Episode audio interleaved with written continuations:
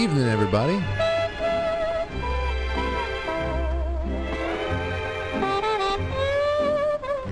Hey, what are you doing? What are you doing? It's 650 something on a Thursday night in November. It's the third night in November 2022. And tonight I'm here with you, and you are here with me. And what are we going to do? I don't know. I think we're going to get a little bit personal tonight. So we'll do a little bit of headlines and we stay flexible as as always if something big happens.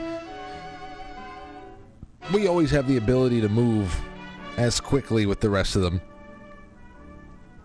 But here's what we're doing tonight. I, I, I want to get into a little bit of a deeper issue with the audience based on a number of things that I was seeing coming out of just everyday people, whether they are posting on certain message boards or even if it was coming from articles about faith in America and all that stuff. And with everything going on on the outside, and it's already such a uh, an explosive journey in life on the inside to know where you're going and and and um, to examine religious faith or faith in humanity and yourself, whatever the hell it is. But especially faith in God. I want to talk about that tonight because I I want to know how many how many of you out there, if, if you're willing to share, and I would love to hear from you because um, I know that a lot of people must be struggling. And I think it'll be a good uh, a good thing to, to mix in with some themes about nostalgia because I think I got an, a, a good understanding, a few new ways of articulating why nostalgia is so uh, important. And I wanted to just throw that out there and, and do a little bit of little uh, social, cultural obser- observation studies with you all, take calls and all that. I have great things to watch with you. So we can do that. For those of you in podcast land, anything that we have to watch, I will I'll describe to the best of my ability.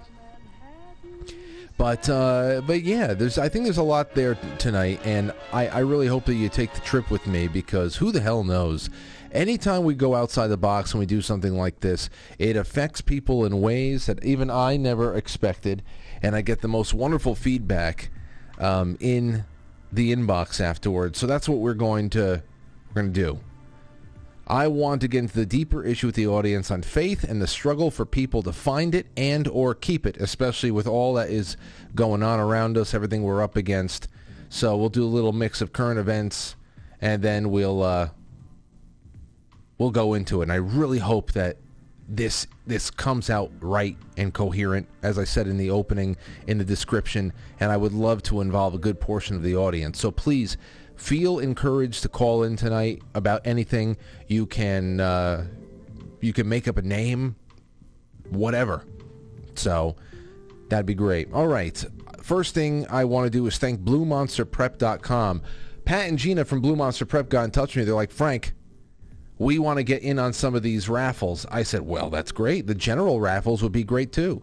Because, um, you know, last night we talked about precious metals being part of the the monthly sponsor raffles that begin this month with some silver and some coffee and stuff. So if you become a monthly sponsor on quitefrankly.tv or Patreon or Subscribestar, you're automatically entered into those every month. But we're still going to keep up the general uh, super chat raffles. And, and Pat and Gina were like, let's do it. So I think that uh, they're going to throw in food and all the other shit like that. And I can't wait to announce that as it comes. But for tonight, I just want to say BlueMonsterPrep.com. Go and check it. They they have a getting started page that they put up weeks ago now. You should go there and just take a look at what you may have, what you may need, and how it how it falls on their priority sheet. And if you have any questions, contact Pat and Gina. All the information is on BlueMonsterPrep.com. Use promo code Frankly and go into the winter with a little bit less on your mind because there's going to be a lot to think about if I uh, if I can bet on anything. All right, so where are we going? Where are we going now? Into the grab bag First one up is from the BBC. Here you go. A little, a little bit of a reminder of what we did last night and the reason why prepping is going to be huge for everybody. The Bank of England, coming out again four hours ago, expects the UK to fall into longest ever recession. I don't know why people aren't just calling it depression already. But uh, that's one domino that's falling before the dollar, I, I, suppose. They're having a lot of problems. That does not, that is not um, isolated from us, so you pay attention to things like this. The Bank of England has warned the UK is facing its longest recession since records began. As it raised interest rates by, uh, by the most in 33 years, we're doing the same over here. It warned the UK would face a very challenging two-year slump with unemployment nearly doubling by 2025. Bank boss Andrew Bailey warned of a tough road ahead for UK households, but said it had to act forcefully now or things will be worse later on. It lifted interest rates to 3% from 2.25%, the biggest jump since 1989. By raising rates, the bank is trying to bring down soaring prices and the cost of uh, living ri- uh, uh, of cost of living rises as the cost of living rises at its fastest rate in 40 years. So it's just more of the same everywhere. So what do you do to hedge against all of that? And make things better for you as an individual, you as an individual family, as a as a neighborhood, a community. H- how local are you thinking? And that's really our responsibility now as individuals. So, as far as the response to that really diluted, and we know why they did it. The address yesterday that went on when we were speaking to Tony, Tony from Wise Wolf, the address from Joe Biden about election denialism and all that stuff, which was just ironic. Uh, well, we got some of. The, I, I like some of the responses that came from Michael Knowles. Here's one. I thought this was great.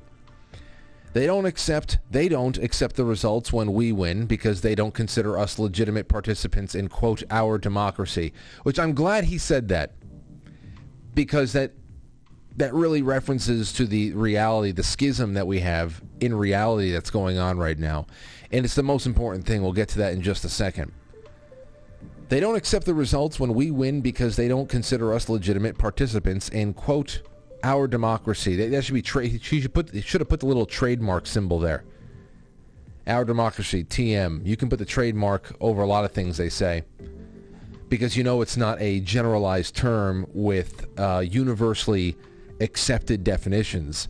They are speaking an alien language in front of us at all times. We don't accept the results when they win because they rig elections and brag about it. So here we are. And that's a great, great way to encapsulate where we are. They brag about it, but they have the media and they have the power of the dictionary on their side. Very good power. You know, things like our democracy, the Constitution, equality, diversity, fortification, things like that. They speak an inverted alien language. Complete inversion. So once you've mastered listening to that, once you've mastered it, and you can understand what they're actually saying, then it, it, it makes analyzing speeches and network news and things of the sort a whole lot easier, but also 10 times more disturbing because when you realize that we're actually in different dimensions, but we've somehow had this bleed over where we're all occupying the same space, that sucks. Um, you know, that's that's and it's obviously getting more and more dangerous. And here's more from the White House itself, the White House Twitter account. You ready for this one? Listen. Joe Biden democracy is more than a form of government. It's a way of being, a way of seeing the world, a way that defines who we are, what we believe, and why we do what we do. Democracy is simply that fundamental. Well, what he's describing there is a, uh, a, a theology. He's describing a religious belief. The, the person underneath him, which I, it's a top comment, I thought it was fantastic, from, I don't even, Eudaimonia Esquire, says democracy is a procedural mechanism, not a series of substantive commitments You're simply conflating Lockean liberalism with democracy. This is the rhetoric that allows you to suggest that anyone who opposes you also opposes democracy itself.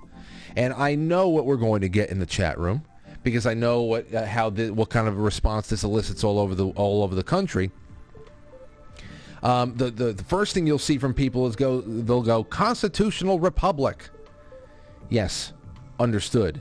Now, getting away from talking about republic, uh, that is a that's a play in itself. They don't want to talk about the Constitution, republic, representative government, and that that Russian doll level of decentralization and separation of powers because they want the powers combined, of course. And you don't get that anywhere. I mean, the, the, the only other place that you get powers combined and centralized more than a democracy is an absolute monarchy. Okay, now the democracy we have is actually a military junta with a massive shadowy bureaucratic state behind it that is connected to other bureaucracies around the world. It's an internationalist thing with banks and everything else, uh, uh, you, know, you, know, flowing through uh, its veins. But democracy, you also have to remember, ladies and gentlemen, just for a little bit of a balance, if we're talking about actual civics, not that it really means that much to us because this is not a democratic society. It's not a constitutional republic. We have that as our charter, but it's just not what we're living in. Democracy makes a republic possible. You can't go send your representatives to the House without purely one person, one vote, democratic simple majority elections that are held in your state level and then sent on off. That's the same thing that goes on with your senators, with your representatives, your governors. So uh, inside of the overall mechanism that was created by the framers, democracy, as a as uh, Eudaimonia Esquire over here said, as a procedural mechanism, makes a republic possible. But um, this is just when someone like Joe Joe uh, I was going to say Joe Democracy. when someone like Joe Democracy goes out there and throws this shit around, it's really for the lowest common denominator to absorb and I don't know, internalize in some misguided way. It's they obviously don't know what the hell they're talking about. Um, but yes. So uh, and, and, and here's another one. Here is another one.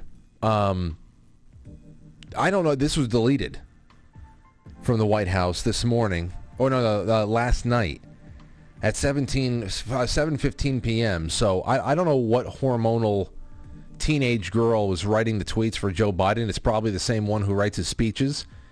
But take a look at this one. 7:15 p.m. while we were on air and about to jump into the intro. American democracy is under attack because the defeated former president of the United States refuses to accept the results of the 20 You would think that there was only other one other president. I mean, there were many defeated presidents, former presidents, but we know what he, he won't even speak Trump's name in this and it's it's all about Trump. We'll talk about for a second. The defeated former president of the United States refuses to accept the results of the 2020 election. He refuses to accept the will of the people. He refuses to accept the fact that he lost. Um, did he leave the White House? Did he get into Marine One and fly away, or or uh, or Air Force One or two and fly down to Florida? It, it I mean, it, does he not have a First Amendment right to speak in public and to hold an opinion? But did, did he not leave? Did he not leave? So I, I don't understand. Refuses to. Why must why must people bow, kneel, and accept accept the new uh, the new regime? Why is that so important? You guys never do that. Even though I mean, to, that even even me saying that makes it seem like there really is a separation between the, the parties and whatever, and it's all really par for the course here. But when you when you look at this again, for the lowest common denominator out there, all Donald, I mean, Tr- Donald Trump obviously has every right to question an election that he was involved in. And he could question it to the detriment of his own personal reputation, if there's, especially if there's no reasonable basis for the objection. But there is. Now, you think about Hillary Clinton for a second. I don't like thinking about her, but let's just talk about her for a second. Her loss was pathetic. She spent nearly $2 billion to lose to a guy who, who raised and spent about a quarter of that. And the people that were following her were completely sideswiped. Sideswiped, knocked upside the back of the head, drunk off of fake polls and what they were convinced was destiny. All right? Lost by 75 electoral college votes. And you know, maybe, maybe in another world, under other circumstances, they may have just let people accept the reality that Hillary lost and Donald Trump won, and they would just be the normal sticks in the mud that any opposition party is to the, the party that just won over the course of that four years, and just make another attempt because four years is not a lot of time at all. But they had too many other things going on in 2015 and going into 2016. First of all, they had to cover up what the FBI was doing not only on their own, but with Fusion GPS and the DNC, Hillary Clinton in particular. They were still hurting from the Podesta leak. They were hurting from the DNC leak. They were hurting from the Wiener laptop.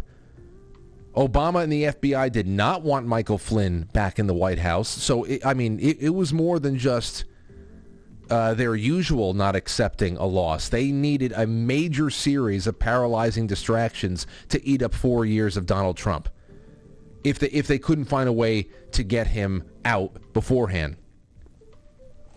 So that's number one as far as the difference between the two. So in 2020, when Trump when Trump is forced out, he had every right to question the legitimacy of the undead Biden's uh, election performance with the with the penny saver ballots that were mailed out to everybody. But even if he didn't, even if even if Trump didn't show any like like didn't go and, and, and mention this stuff his skepticism at at um, you know rallies and stuff like that it wouldn't have prevented the tens of thousands of people who came forward who who wrote down in sworn affidavits they're witnessing a fraud and other kind of bullying and intimidation it, I, that would not have stopped tens of thousands to come in from that from ordinary people. Then you had the technology companies, the mathematicians, the lawyers. I mean, the, the evidence and the accusations poured in from all over the country for months. It wasn't one man from his Florida resort who refused to accept that what happened in November of 2020 was reality. I, I would say the results were reality, reflective of reality. It, but they have to keep this about one man because I think The Hill asked the question today. Here's the headline. Which will happen first, a Donald Trump indictment or a 2024 presidential announcement? Very interesting question. Because if I were Donald Trump and if I were running for 2024, I would announce my candidacy on November, I, don't know, 9th? November 9th, maybe? If they don't uh, if, if they don't take any time over the next four days to announce it. I, I announce the indictment because you know they're going to try with that shit. So even statements like this hormonal tweet that was deleted are all designed to hide the massive number of people who are you and I who are starting to see just things for what they are. And it's not that it was a giant exodus from one party to, to another. Most people are disillusioned with the whole damn thing. The whole damn thing. So, just incredible. Incredible turn of events, ain't it? Here's one for you before we go to break. Headline from CNBC. Accused Paul Pelosi attacker David DePape could be deported after release from custody, DHS says. Yes, back to MAGA province He's going back to the MAGA province in Canada, I take it. the, big, the big commie sympathizing nudist MAGA Canadian, right? So we'll see. Good job. All right. That's it. That's it, ladies and gentlemen. We'll be right back. In the meantime, if you can do me a favor, take this link and tweet it, truth it, gab it, whatever the hell it is, get it on out there. Thank you so much for being a part of the show, and you can sponsor it right now by throwing your social I was going to say your social security behind it. You can throw your social media weight behind it. Become a media sponsor tonight and syndicate me to your friends and your family. And I, uh, I hope I don't let you down. But um, we'll be right back. Don't go anywhere. Nope.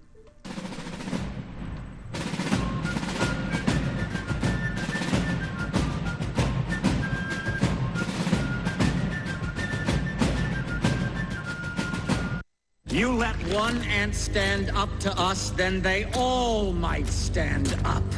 Those puny little ants outnumber us a hundred to one. And if they ever figure that out, there goes our way of life. It's not about food. It's about keeping those ants in line. That's why we're going back. Does anybody else want to stay? Let's ride!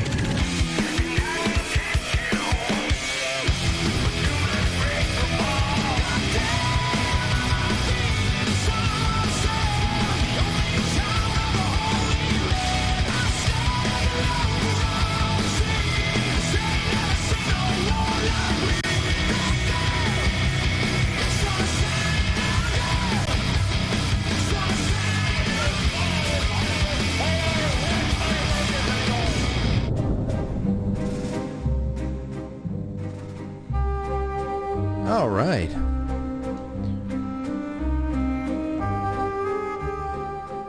Thank you, ladies and gentlemen, one and all, for being here tonight. Now, I gotta say, I don't know what is going on, but for what I have planned tonight, the Skype is very important. And I cannot get the Skype to respond to me. So, you know what that means? That means we have one thing that we know is a lock. And that is Discord. So I'm going to have to try to work on this. I don't know. We'll see. I got to work on this over the course of the next uh, couple of minutes, and hopefully we're able to jog something loose.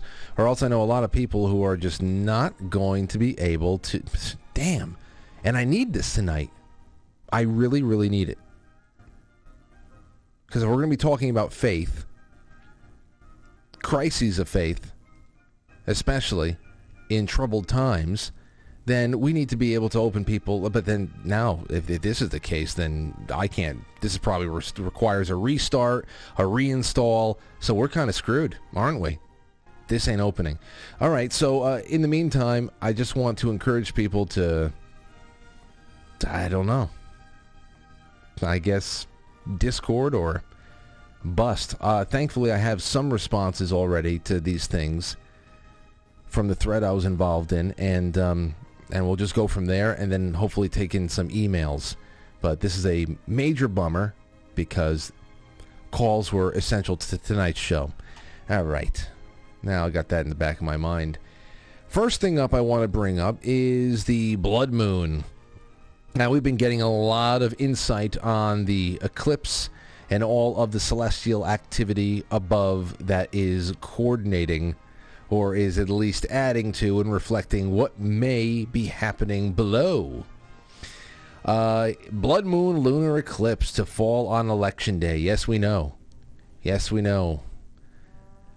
Uh, an, an ominous blood moon lunar eclipse will hang in the sky as Oregon ballots are set to be tallied for the November 8th general election.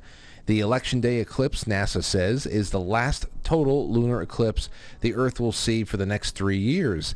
A lunar eclipse occurs when the sun, the earth, and the moon align, causing the moon to be draped in the darkest part of the Earth's shadow known as the umbra. These lunar eclipses are sometimes referred to as blood moons due to the reddish hue that is cast onto the moon by refracted sunlight passing through the Earth's atmosphere. This phenomenon, known as the the uh, the Rayleigh scattering, I think that's how you say it, Rayleigh, also gives the Earth its blue skies and rose-colored sunsets. Thank God for that. The more dust or clouds in the Earth's atmosphere during the eclipse, the redder the moon will appear, NASA says, as is, uh, it's as if all the world's sunrises and sunsets are projected onto the moon. It's the first time I heard that explained in that way. If unobstructed by cloud cover, the total eclipse of the moon will be visible in the Pacific Northwest and across North and Central America. In Oregon, the eclipse will begin two minutes after midnight on November 8th. The moon will reach full eclipse or totality at 2:17 a.m. and will end at 5:50 a.m. You don't need any special equipment to observe the lunar eclipse, although binoculars or telescope will enhance the view and the red color. Burn your eyes right out. So watch out. That's what we have. Remember, there's no real positive spin that I've had anybody tell me about what's going on from the 31st of October until about March of next year and then a few years afterwards. So I don't know. I don't know what to say. I have a, an update on this one thing, though. I asked anybody out there if they can send me any objectively funny crimes that you might have come across in the last few weeks, months, years, whatever. So far, I've only got back one that really fits the bill. I somebody sent me another one where there was a man that was having sex with a um, he was caught having sex with a picnic table in a park, and I thought, okay, this could be funny. And then I clicked it and I saw the guy, and I was like, nope, this is not funny. Then I read, I read a a, a, a line or two into the first paragraph, and uh, and it could be considered a felony because it was not too far away from a school. Said, nope, that's not funny at all. That's all this is fucked up. But this, this could be pretty hilarious. Here's from the Daily Mail not too long ago. Man is ordered to carry out 75 hours of unpaid work after he deliberately farted at police during a strip search and asked them, how do you like that? oh, I don't know what he did to have the strip search in the first place. But um but but I, I don't know. Oh wait, hold on. We have another one. That was just sent in by by Krista in the Discord. Oh, this is five minutes long. Krista, do you have like a do you have a, a timestamp? A cross-dresser arrested. Excuse my beauty, they say. Well, I, okay, I'm you know what? I'm I'm going to whittle this one down. I'm going to bookmark this since it's close to five and a half minutes long. I will make sure that this is properly edited. Thank you for the lead, Krista. Thank you. Um, all right, so see, I've got a couple things back. That's what we have. Now, here's something else, not too funny, actually kind of sad when you think about what we were talking about with amnesty for the the pandemic, COVID amnesty, and then all that stuff. Let me see here. Abe says Control Alt Delete. I, am afraid to hit Control Alt Delete because we're streaming right now. I, I, I ended. I quit Skype. I already quit it. Now let me see. Everybody, cross your fingers. Task Manager. Okay. Whew. All right, we're going through. Let's see. What is alive and running right now? Processes. There is no Skype running background processes. Is Skype there? Please, give me something. No. Nope. So I'll try one more time. Come on. Just pop up. That's what she said. All right, so here we have it again. The question about amnesty, about the kind of vitriol that was that, and, and the, the the the harsh really terrible nature that came out uh, that was revealed in people over the course of the last couple of years. You probably heard about this woman, Julie Powell, an author of Julie and Julia. She's dead at 49. I, I, I, uh, can't say that it was sudden because she detailed the last couple of years of her life on Twitter to a degree that shows that she was suffering a great, great deal. And it's actually kind of horrible to watch somebody uh, in in retrospect of you know, a timeline of tweets dying slowly. But you can all uh, guess probably what was a contributing factor here. Julie Powell, the food writer, best known for her wildly popular memoir, Julie and Julia, has died suddenly. Oh, I don't think it was sudden. Did you read the tweets? The best-selling author passed away at her home in Olivebridge, New York, last Wednesday after going into cardiac arrest, according to the New York Times. She is survived by her husband, brother, and parents. Powell became a literary sensation in 2005 following the release of Julie and Julia, 365 Days, 524 Recipes, One Tiny Apartment Kitchen, a humorous account of her attempt to recreate every recipe from Julia Child's classic cookbook, Mastering the Art of French Cooking sold about 1 million copies and led to a 2009 film adaptation. I remember that. Uh, I didn't watch it, but I remember it coming out. Wow, 2009, huh? Seems like it was yesterday. Anyway, what's really sad about the passing of this woman is the way that she lived her life publicly in the last years. Uh, very, very vicious. Very vicious. Um, wishing certain people dead, saying that COVID wasn't killing all the right people, and sometimes it did kill the right people, and like that kind of stuff. Things that even though I, uh, I, I have a tendency of getting emotional and vitriolic myself and and uh, and angry, I have a very hard time, very hard time celebrating a person's death. Every once in a while, I'll say, "Oh, I truly don't give a shit." Madeleine Albright. People like that who have done such terrible, terrible things to the world, who have had a firsthand. Now, someone, you know, someone like a uh, a Julia Powell, Julie Powell, who unfortunately got swept up in a terrible mix of hypochondria and propaganda and started turning in vicious ways on human beings around her and just putting it's just it's it's awful even that way, you look at that and you go, God have mercy. Just God have mercy. Because what she went through, according to these tweets, and I and I read them, you know, the compilations are out, even to the end. Even right at the end, feeling sick. Uh, 2022, she spent the entire year sick to her stomach and dying slowly, it seems. Her last tweet being on the 25th of October. So I woke up with something that's literally black hairy tongue. People, including my doctor, seem to think it's no big deal and will go away soon, but it's certainly gross. Um, it's terrible.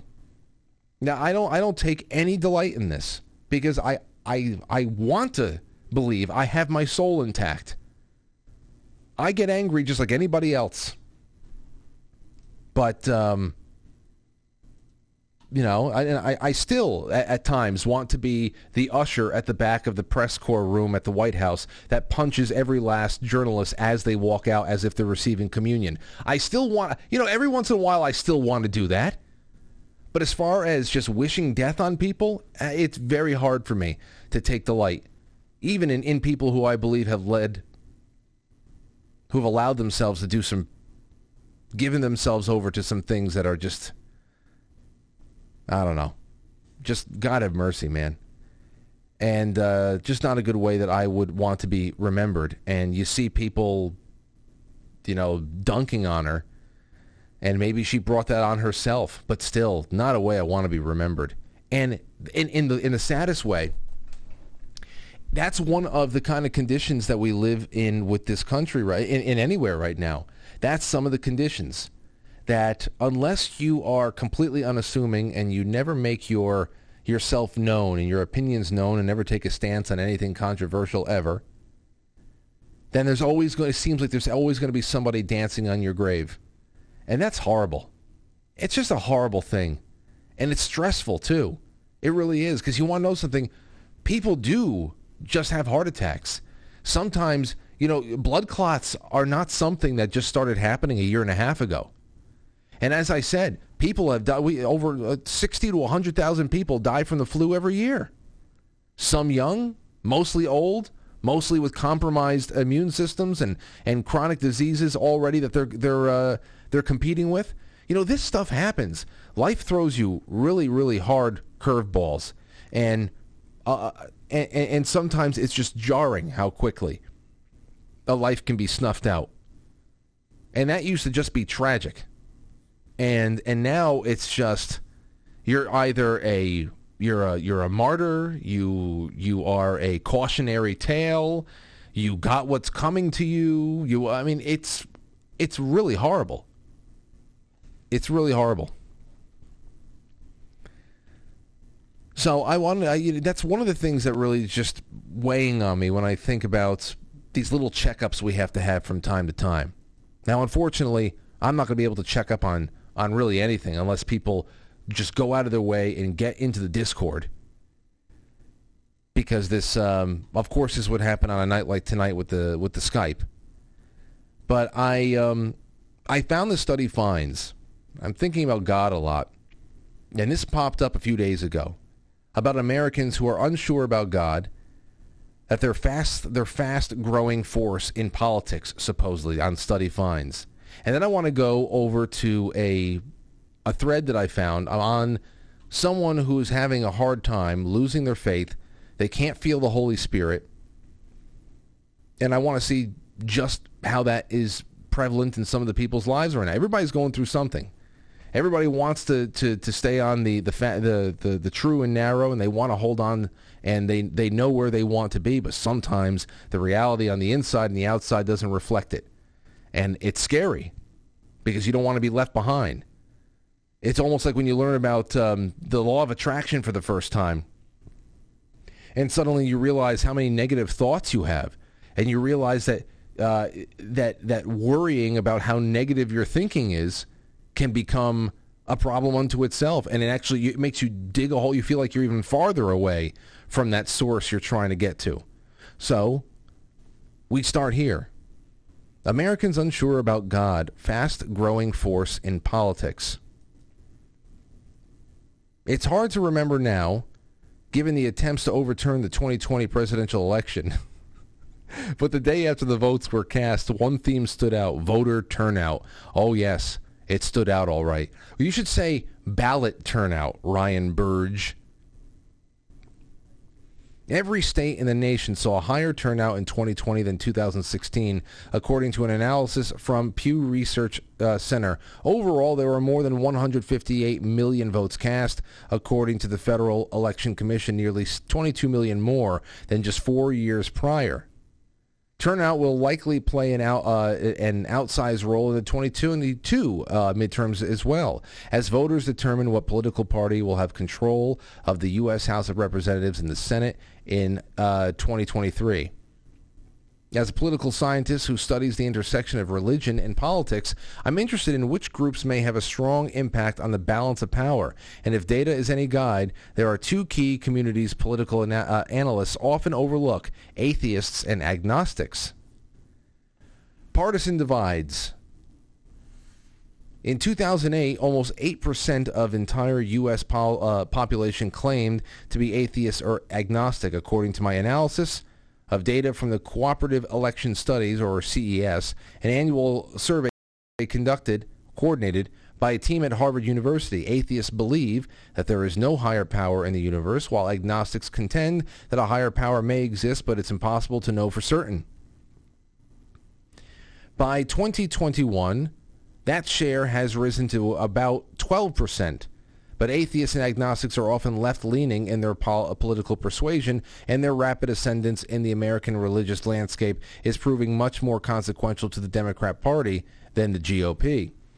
So you see, uh, you, you can understand why there is such a. Um, oh no! What the hell is happening here? What the hell is happening? Hold on a second. So I've got a another freeze. Another freeze. You can see I'm I, I look completely crestfallen. Do you hear me right now? I look uh, crestfallen in this picture. I'm frozen. But I'm wondering if you can actually hear me. Yes, you hear me. Oh, terrific. Let me see here. So that camera is still on. So let me try something. Let me try something. Here we go. Fantastic. Ah. See? See, I'm running out of I'm running out of things. Running out of things to go wrong tonight. First that happens with the with the Skype. Now this. What else? What else? My faith is being tested before your very eyes. That's that's the theme of tonight's show. Let me see if I can try one more time with the Skype and no it's not even not even coming up. Not even coming up. And it's actually OBS that is stressing the system. So, anyway, moving along. My whole situation with this now is wondering number one, I, I understand that we talk about where all the investments are being made in the future, why there is so much uh, impetus on teaching the young about the subjective nature of the universe and how there is no right or wrong. There is no moral compass that could be universalized in any way, shape, or form. It's a it's inc- it's an incredible thing. It's an incredible thing to see how, in little ways, it pays off in these tiny little nudges on the dial. Just like with the whole transgenderism thing, where you see a minute fraction of 1% turns into 2% or something. It, it, triples in some way, in some little tiny way. This is what's going on here, and that's, of course, another thing that's stacked against us as we're pushed so much farther into the uh, the abyss, and, and people are, are meant to be confused. What really are we are we dealing with? Especially when so much of clergy and, and men and women of, of the church are, have adopted these contemporary ideas and motifs I, I, I was driving by this church in Connecticut. Lauren was in the passenger seat, and uh, this church that we had seen, we see all the time. It normally had the over the course of the last five or six months, the Ukrainian flag draped right over the front of it. And this time, the Ukrainian flag was down, but it was a new it was a new banner to welcome people in and all that stuff. And one of the reasons why, one of the ways that they tried to welcome people in is by saying, uh, you know, I don't know, uh, daily masses, contemporary, blah, blah, blah. And Lawrence, what does contemporary mean? I said, gay. That's what it means. Contemporary means gay. Uh, so th- there's so many conflicting things from the the, uh, the the political special interests of uh, sexual politics, of uh, of environmental politics. It, it leads into everything, everything. Not to mention what we did a couple of weeks ago when we talk about the abuse of children in school, how the abuse of children in public schools far dwarfs anything that the Catholic Church has even done. And what what was the the main point I wanted to talk about in that scenario? That because you know it's not the Vatican and the Catholic Church is is the largest player out there in education, but many denominations do that, and these types of problems are found in all churches uh, because it's a it's a it's a very very tough societal scourge that that we're dealing with, and it's all the same source. I said, why do they ignore the public school problem in order to concentrate all of their just venom on the church? well because the abuse that happens at the hands of a clergyman is abuse that translates into somebody just losing, in many ways, losing connection with God.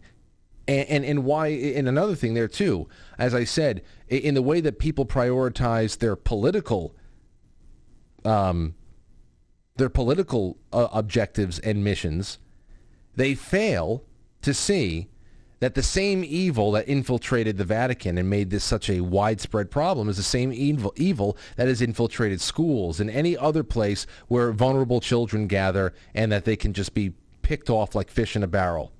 It's the same evil. It's the same, and it creates the same kind of abuse cycle that just ruins people, that hollows them out, that makes them nihilist, that destroys their inner child, that destroys everything. That joy something that we are going to talk about again in a little bit when it comes to nostalgia and um, and everything else that I think really relates that I've been trying to tie together over the last couple of days. but I think I can I can do decently enough tonight. Here is what what I was uh, what I saw a few weeks ago. It was actually in late September. Late September, and I remember it because it was a month after Skip died. It was a it was actually on the 25th of September that this this thread was started. And it said the following, it said losing my faith. I don't feel the Holy Ghost. My spirituality consists of reading a holy book and praying to an invisible absent deity. Now, listen. Man, why couldn't God have planned something better than this for his followers? So repetitive, so dull, so lifeless, so tired of feeling nothing when I pray. I read the Bible and all I get are creeping doubts that it, it was put together by men and nothing else. How could he be silent and absent for so long? I feel at, like at this point, the only thing sustaining my faith is my human will to keep trudging along with prayer and Bible reading. Is the God I pray to really the same God who brought the plagues onto Egypt? Just seems far-fetched at times. I would love to have faith like Abraham. At least he and God appear. Uh, at least he had God appear to him and converse with him personally. Uh, same as Paul, etc. Faith doesn't seem so courageous and miraculous if you have a personal encounter with God, though. Me, all I get is a book praying to the invisible and thousands of years of God's silence. You can see he's just jaded and, and I don't and I don't mean to put this out there so we can hang this person out to out to dry, though I don't know who they are. It's more so these are doubts that I think everybody has at one time or another. I'm not trying to cast doubt onto God. This is the key part right here, though. I realize the role sin can have in quenching the sense of God's presence is uh, is in one's mind and in one's life. Just expressing some honest doubts just so tired of the fruitless routine of praying to the invisible and reading a book. If I ever lose my faith completely, I think I'll hold on to it anyway. See, it, it just it's it's not make it doesn't make too much sense in, in certain places, and we'll we'll talk about that. Just because I hate evil and everything this world has come to be. I'm just ready to see God in action, but the longer the silence continues, the more it seems it'll never happen. I have no choice it's Jesus or this fallen world filled with wicked people. I will therefore continue on. But 2,000 years has been a hell of a long time. I understand where he's coming from. Because, like I said, certain things about that seem very familiar from certain parts of my own life. If I ever lose my faith completely, I think I'll hold on to it anyway, just because I hate evil and everything this world has come to be. And don't think that this world, namely everything I just brought up right now, doesn't contribute to people saying, oh, Eh, whether the, the, the trauma was inflicted personally or whether it's the trauma of just peering into the public and seeing what we are many times just forced to see. There's plenty of good in the world, but anyway, I have no choice. It's Jesus or the fallen world filled with wicked people. I therefore will continue on. Now, I'll tell you some responses here. I see Doc Keck in the, the, live waiting room. Albert Frederick, I'm glad I got two people waiting there. Don't go anywhere. More people, find your way to the Discord if you want to talk about this, please. Especially if you're feeling like this. Okay? it, it's one thing to have, and I love to have people come on with their own stories about how they came from places like this and went somewhere else. Or they understand the journey and they have some encouraging words. That's fine too. But if you feel like this, I'd really love to hear from you. Because it's all right to feel like this. Um, but still, hang out in the Discord. Do not leave because we will we'll take you your calls in a little bit. Here are some of the uh, some of the um, some of the responses that came in. Well, millions feel the same. Just hang in there. God is real. Another one, No Holds Barred, said, The ego is the Antichrist. Now, that I don't understand. I understand that the ego can lead to the Antichrist. Free will can lead to the Antichrist, but ego and free will are of God, gifts from God uh, tools that we use to discern our place in in uh, in existence, and um, and bring our understanding to new new levels. So to say that ego is the antichrist is ridiculous to me. Uh, here's another one. Some people feel blessed, and some people feel nothing. You know, a little harsh. Well, here's another one. Then there's some hard. There is some tough love in this one too. Maybe trolling you says, well, let's suppose you just don't believe anymore what will make you a bad person? Will that make you a bad person? Uh, I, uh, he, he asks. I'm sorry. I mean, will you start killing people if you don't believe anymore? Will you start raping and stealing automatically, or will you be pretty much the same person? It was never faith that makes you a good person. One does not become evil right away by abandoning faith. Actually, to me, getting rid of superstitions and gullibility was the best that ever happened to me. I became more knowledgeable about many aspects of life I used to ignore. I understand much more clearly the idea of religion, including it being necessary for many people. I don't believe you're a bad guy overall. You're just realizing that religion only plays a role of holding one back. So there's people that go in that direction too. I know that there are some of you out there in the in in the uh, in the audience that are agnostic and atheist I know plenty of atheists who are uh, staunch small government, no government conservatives that you would be voting alongside of and want fighting alongside of you in a war any day of the week. So to declare somebody in your mind an enemy just because this journey on earth has has brought us in radically different places, I would suggest resisting that a little bit and uh, let's fire up the dialectic a little bit more. So that's one way that a person has has brought it uh, has brought their understanding to this topic. Here's another one. This is a spiritual battle. This one is from an anonymous. I suggest removing yourself from worldly things and people, etc., etc. This will help you reset and get out of na- and get out into nature. Go to snowy mountains or somewhere beautiful with green trees, a river area that just puts you at ease there's just, and, and there's so many great people that are in here. Let's see you go. You're not losing your faith. These days, uh, these days we are spiritual. Uh, it's spiritual warfare and hand-to-hand combat. I'm dealing with similar things, as are many. Uh, David in Psalms encouraged himself in the Lord. You must do the same. We are in the end game now. Continue to seek, pray, and praise, no matter the feelings. So there's a lot going on. I mean, I, I, was talking about Night on Bald Mountain a couple years ago, probably around 2018. 2018, right before the midterm election, I was talking about Fantasia, that last scene in Fantasia, Disney's Fantasia, Night on Bald Mountain, when you have um, the demon that comes up on top of the mountain and just lets everything go. And it really does seem like what the hell is going, what the hell is going to fight this off? What is was it was it going to be? You know, he's waiting for God to come down and swing a mighty sword.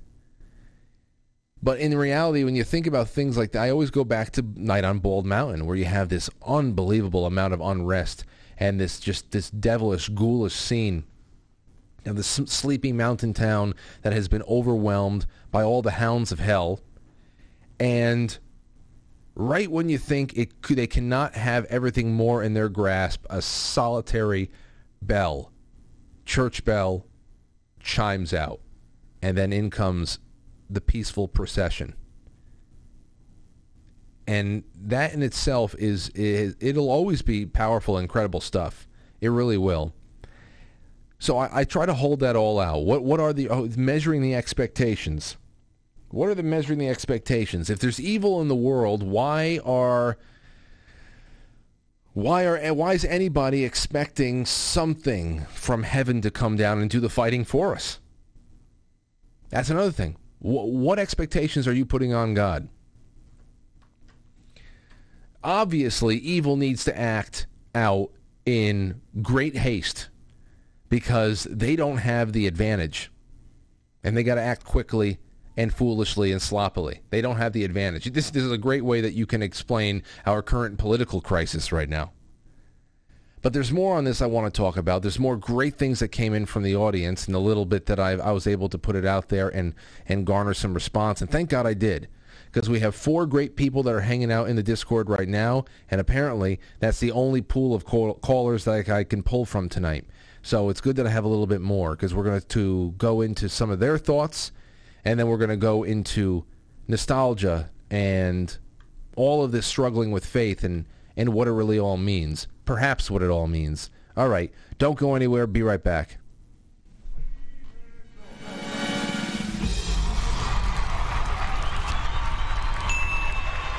Welcome to intermission. We'll, we'll be right back.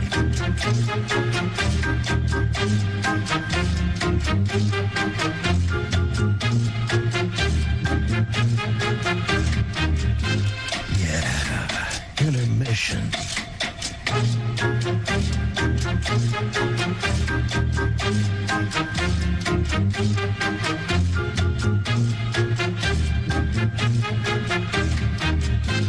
Yeah, intermission.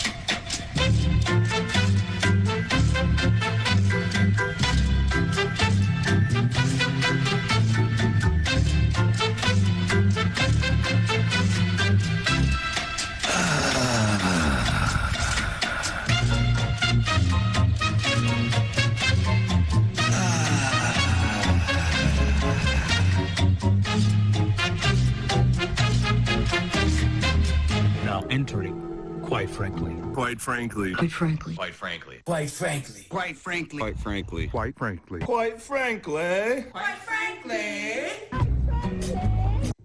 Quite frankly. Quite frankly. Quite frankly. Quite frankly. Quite frankly. Quite frankly. Quite frankly. Quite frankly. Uh, quite frankly. Quite frankly. We all support quite frankly. Quite frankly. Let's go, Brandon. Not quite. Quite frankly, in Roma, Italia. I really like you. You're very smart. So everybody watch. Quite frankly. With Frank.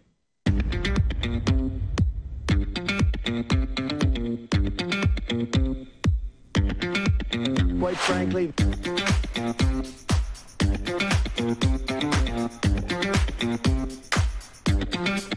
How dare you?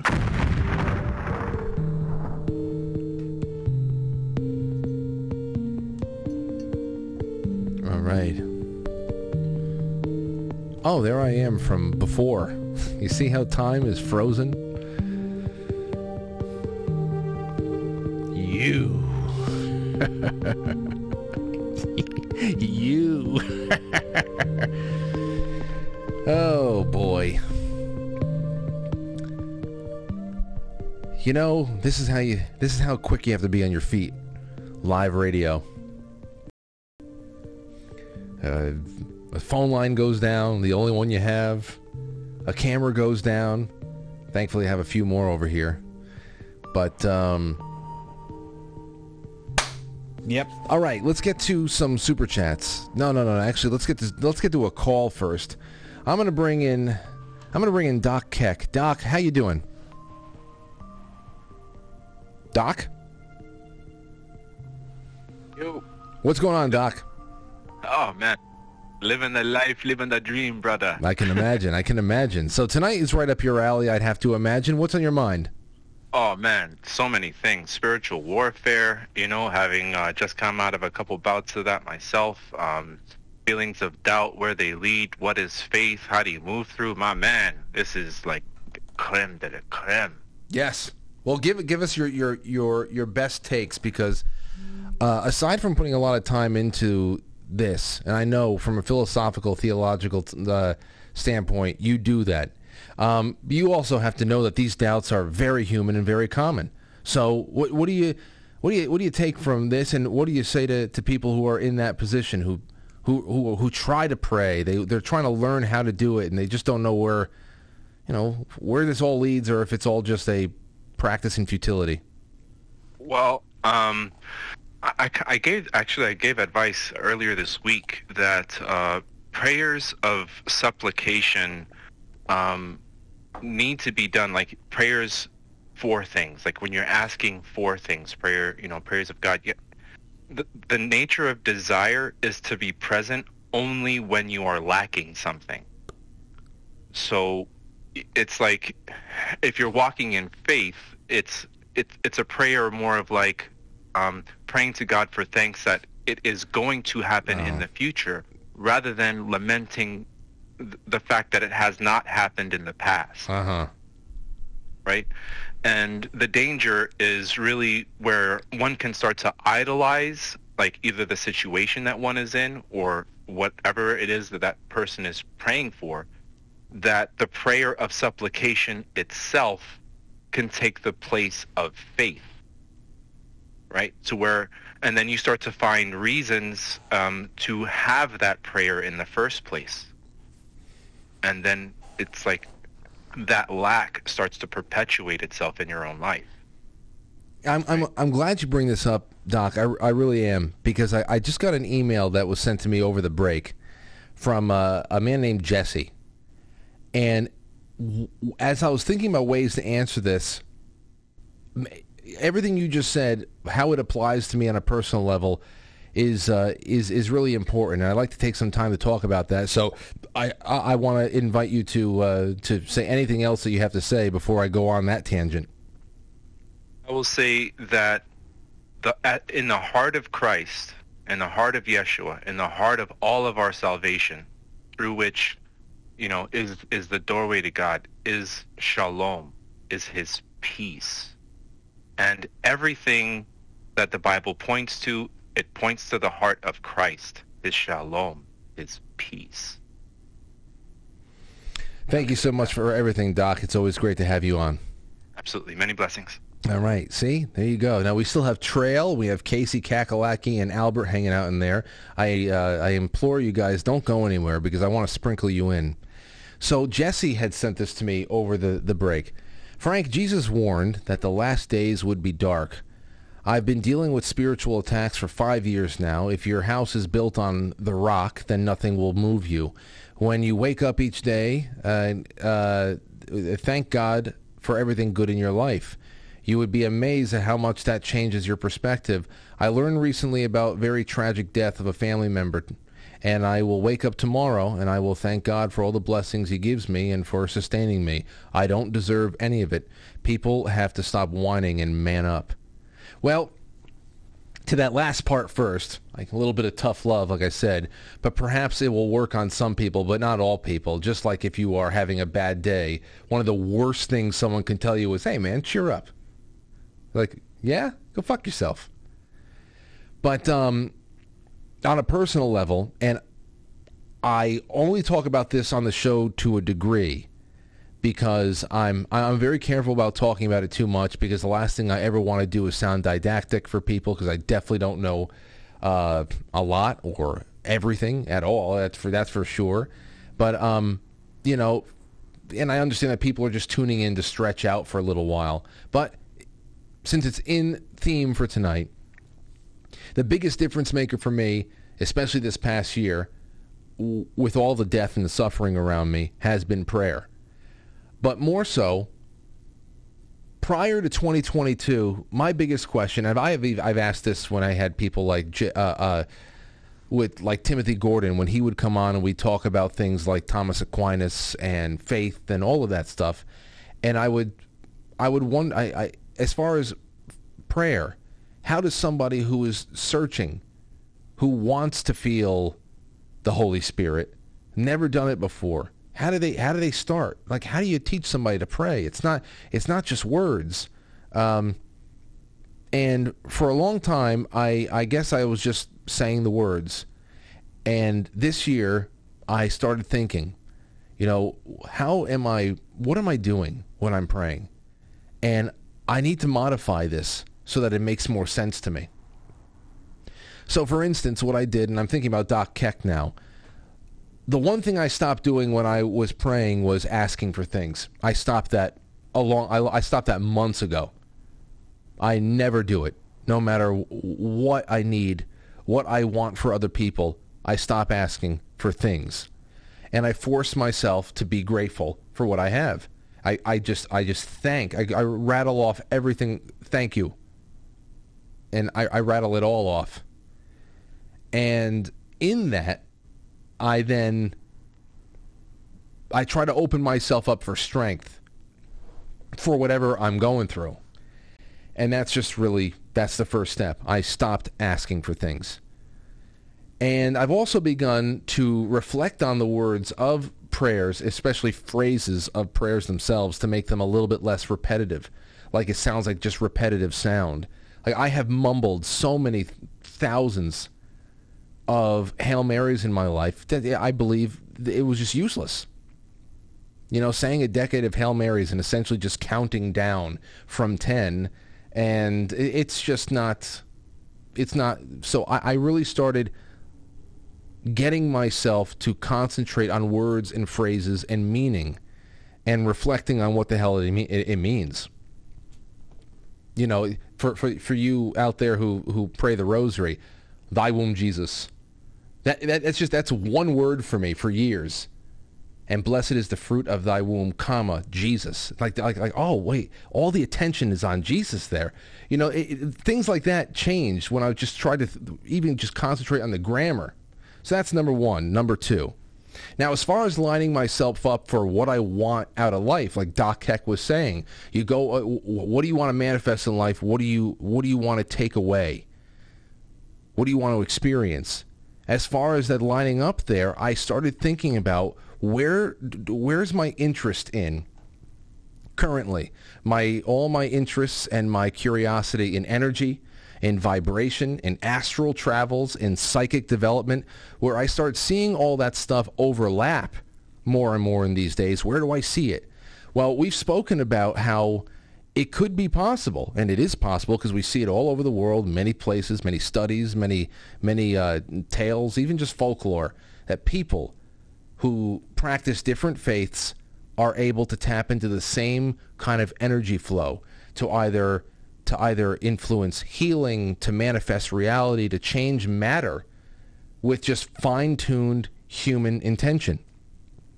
You know, good, faithful people who are kind, they're benevolent to their neighbors and their friends, but they aren't Christian. They can tap into it too, it seems. We know how evil people are able to manifest things that they want by tapping into that same power source as well. They have different methods, they have different ways of going about things, but through their incantations and their intentions, they do their thing too. So I guess one of the chief questions I, I, I have had for myself in the last four or five months of really intently taking on this task of, of asking myself how I pray is who is your advocate? Under whose banner of authority do you walk out into the world on a daily basis? For me, I, I believe Jesus Christ is the most powerful of advocates. And that's where the latest change I have made to prayer comes in. So now when I focus on things that I want in life, not only am I taking physical steps toward that goal every day and working my ass off, I'm also charging it with prayer. But the prayer, again, is not asking for anything. It's just, uh, I've gotten into this habit of almost commanding the universe in the name of God to marshal me the strength, the resources, and the clarity. And it makes far more better sense to me than ever asking for things and, and pleading and, and all that stuff. It's because it, it's an affirmative action instead of begging. You know, so many people just beg for help. I think that the quickest thing you can ask for in any hard situation is strength, and then you have to find a way to get into an affirmative a- mindset. And sometimes that can be the greatest struggle. It's not easy, but it that's that's where it is. But here's the other thing about falling away from all that. The further I drift away from healthy habits, if I skip workouts, which is why for months now I have only skipped two, and that's because I was at the peak of being sick or whatever. If I skip meals and I just start feeling like trash, if I don't pray before bed, if I, anything, anything that pulls me off track and I and I get away from healthy habits, I can honestly say that it feels like someone turns off the lights. The lights are off, and then all of a sudden you're in you're in a dark room again, feeling around for the walls, and you're just trying to find something. Um, and in that dark state, boy oh boy, does it get a whole lot shittier to do stuff like reading the news. gets a whole lot shittier. So I, I, I understand it. And let me get around to uh, another another one of the entries here. This is from let me see. This is from you know what? I'll get I'll get around to this in just a second. This one's a, a, a pretty big one. And this one is from a friend of mine who I, I actually went back and forth, John Carroll, who writes for the show. I got in touch with him last night and I said, listen, I, I'm going to be connecting a few dots tomorrow and I, I really want your thoughts on this. So I sent it over. I sent over some of my thoughts and some links and all that, and I, I want to get into this tonight. But first, I want to do some super chats because I want to stay on top of that. I don't want to lose track, and then we'll take uh, take a little bit more time at the bottom of the hour, take a break, and then we have more things. Stow Stove, 12 minutes ago. Frank, great Thursday. Just remembering Thursday nights back in the day. Good times. Rob is missed, but hey, kungfuchannel.com. Just saying, get your Qigong on. Yes, as I was saying on Sunday during the um, the the sponsor stream, I'll say it again here too. Uh, definitely go hang out with Rob during a uh, Qigong session. Work out with him. Um, obviously, it's not a talk show. You're actually getting a workout, and that's that's the the second part of his professional life. And you should definitely go hang out. Um, he's fine. He is well. He's in good health and good spirits, and he's working his ass off. So I just got a I got an update from him yesterday, and um, and and don't worry. You know, things change, things adjust, and all of a sudden windows open, and Rob will be back. Even if I just have to start bringing him back for some Saturday nights or something in the meantime. But thank you for that. That's on the affiliates page too. Kung Fu Channel contact uh, kungfuchannel.com. American Girl says, Hi, Frank. Thanks for the great belly laugh with your usher usher in the back of the press room just punching the punching communion. Yes, knuckle communion. Uh, that painted a great mental picture. I needed that. I sent you a super power tip yesterday, but that was late. Oh, I'll check it out. Hold on, American Girl. Thank you so much. Degenerate Dan is back, and he says, a few shekels for the music room, my brother. Uh, see, I'm not such a degenerate. No, you never were. That was just me and my, my eyes. You know I have bad eyes. Uh, Kala Patriot says, Frank, please add a few frames into the intro of you in the light blue balloon boobs sweater. Abe, Cody, everybody hear that? You need a, at least a frame or two of me in the light blue sweater, which I have to bring back on the air. I'm not retiring that just because some people think it looks like I have tits in it. Um, what else do we have? Uh, let's see. Nugget. Nugget is out there. Says listening to your show with Tony Arterburn and just brought my bought my first ounce of physical silver. My husband and I are expecting our first child and no better than to have waited this long, but baby on the way hastens you. Thanks for the kick in the pants. Oh, I'm so happy. I'll tell you, Nugget, the first time I held my first uh, ounce of, of silver, it's like, you go, wow, this is great. Like you, like you want to you want to do magic tricks with it or something. Like you don't you don't actually just want to put it away in a safe. You want to like do things with it, but it's just a coin, or it's you know it's a it uh, it's not necessarily a round. Some of them are squared off and whatever. I understand what you're going through, and congratulations on on the child. Let us know all about that. Crestmont Bear, hi Frank, watching uh, your response to those those people in the media. Thank you for what you do. God bless you. An American girl from last night says, Frank, I have superpowers I didn't know was a superpower. I can ripple my tongue. I can fold it vertically and in half and horizontally in the middle of my tongue. I can do it separately or together. I can still also do a back bend and walk up and down stairs. Wow, she's possessed as well. That's incredible. No, the tongue tricks are the the ripple thing. I, I don't even understand. I don't understand it at all, but it's it happens. It happens. All right, over there on Rumble Rants, we got one from Brian Frank. Says Frank, please don't read this on air. Oh, you bastard! Thank you, Brian. Thank you so much. Now, for those of you on Foxhole, and then we'll take a quick break. Come back to another call. We'll take Casey's call, and then we'll go to our, our other thing here, because then we're going to start bringing in nostalgia. Boyce Blanc, thank you.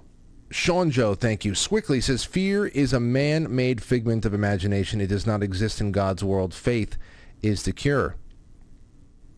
If you can find God, says Rise Attire, in the Bi- if you can't find God in the Bible, look up. He's in love, music, snowflakes, stars, a child's laugh everywhere. Swickly says, God grant me the serenity to accept the things I cannot change. Paulie says, I practice the teachings of Don Juan. That's one way of going about it. Big questions being asked there, no doubt about it. But we will be right back, and when we do, uh, more from the audience in the Discord and what has been sent to me in email. Thank God that I did that. All right, we will be right back.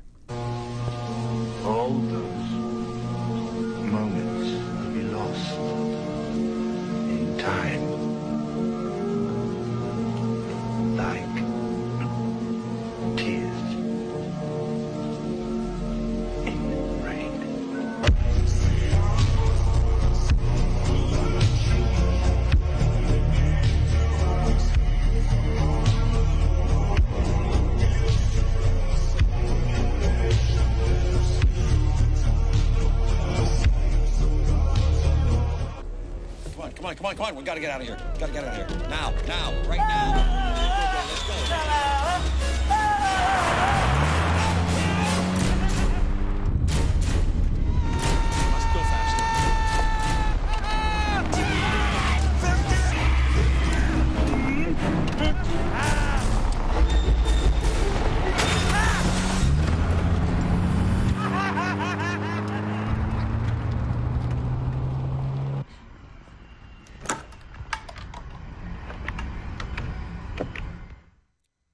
Quite frankly.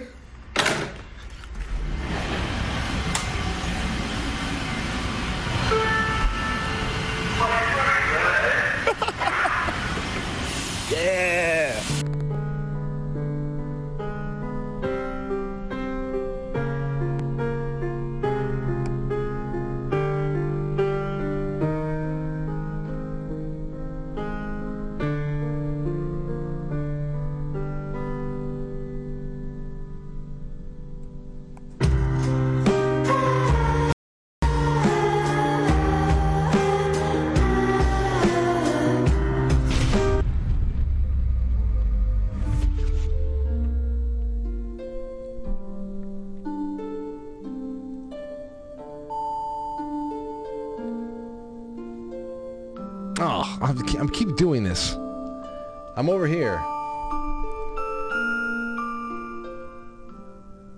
Still more. All right, let's bring in Casey. What's going on, Casey? What just happened? You're in with me. It's Frank.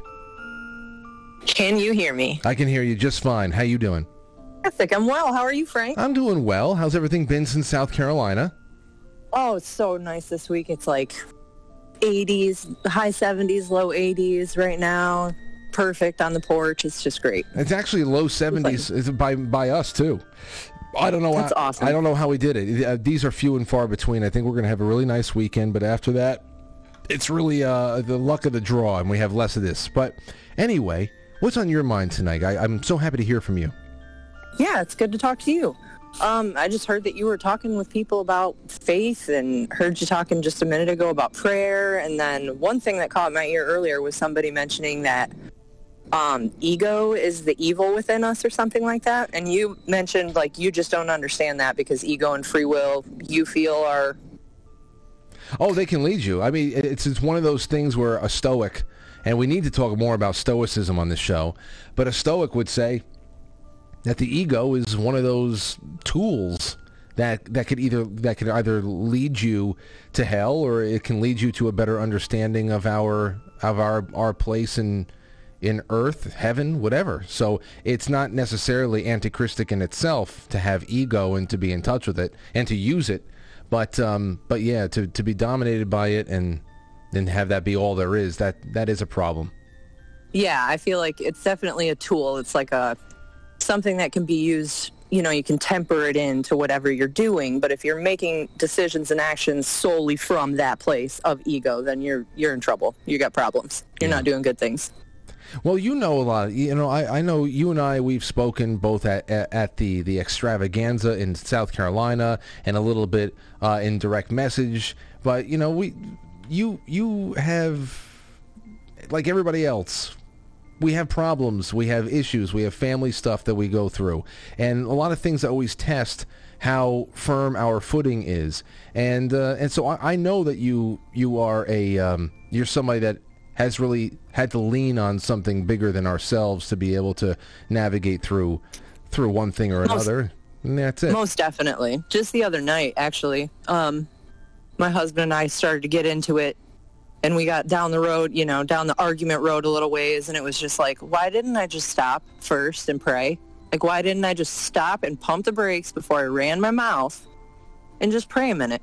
And once I did that, you know, we were already a little ways down the trail, but once I did that and spent the remainder of the evening in prayer and you know, I had to go to work the next morning and do the normal everyday stuff. But in my idle times, I'm sitting there thinking, you know, like just asking God, please help me not make rash decisions. Just help me be patient and help me, you know, that's, that's what prayer is to me. And Yeah, I something else we were talking about a little bit ago was, um, pr- like what's changed for you in prayer is not asking for stuff and really focusing on the words.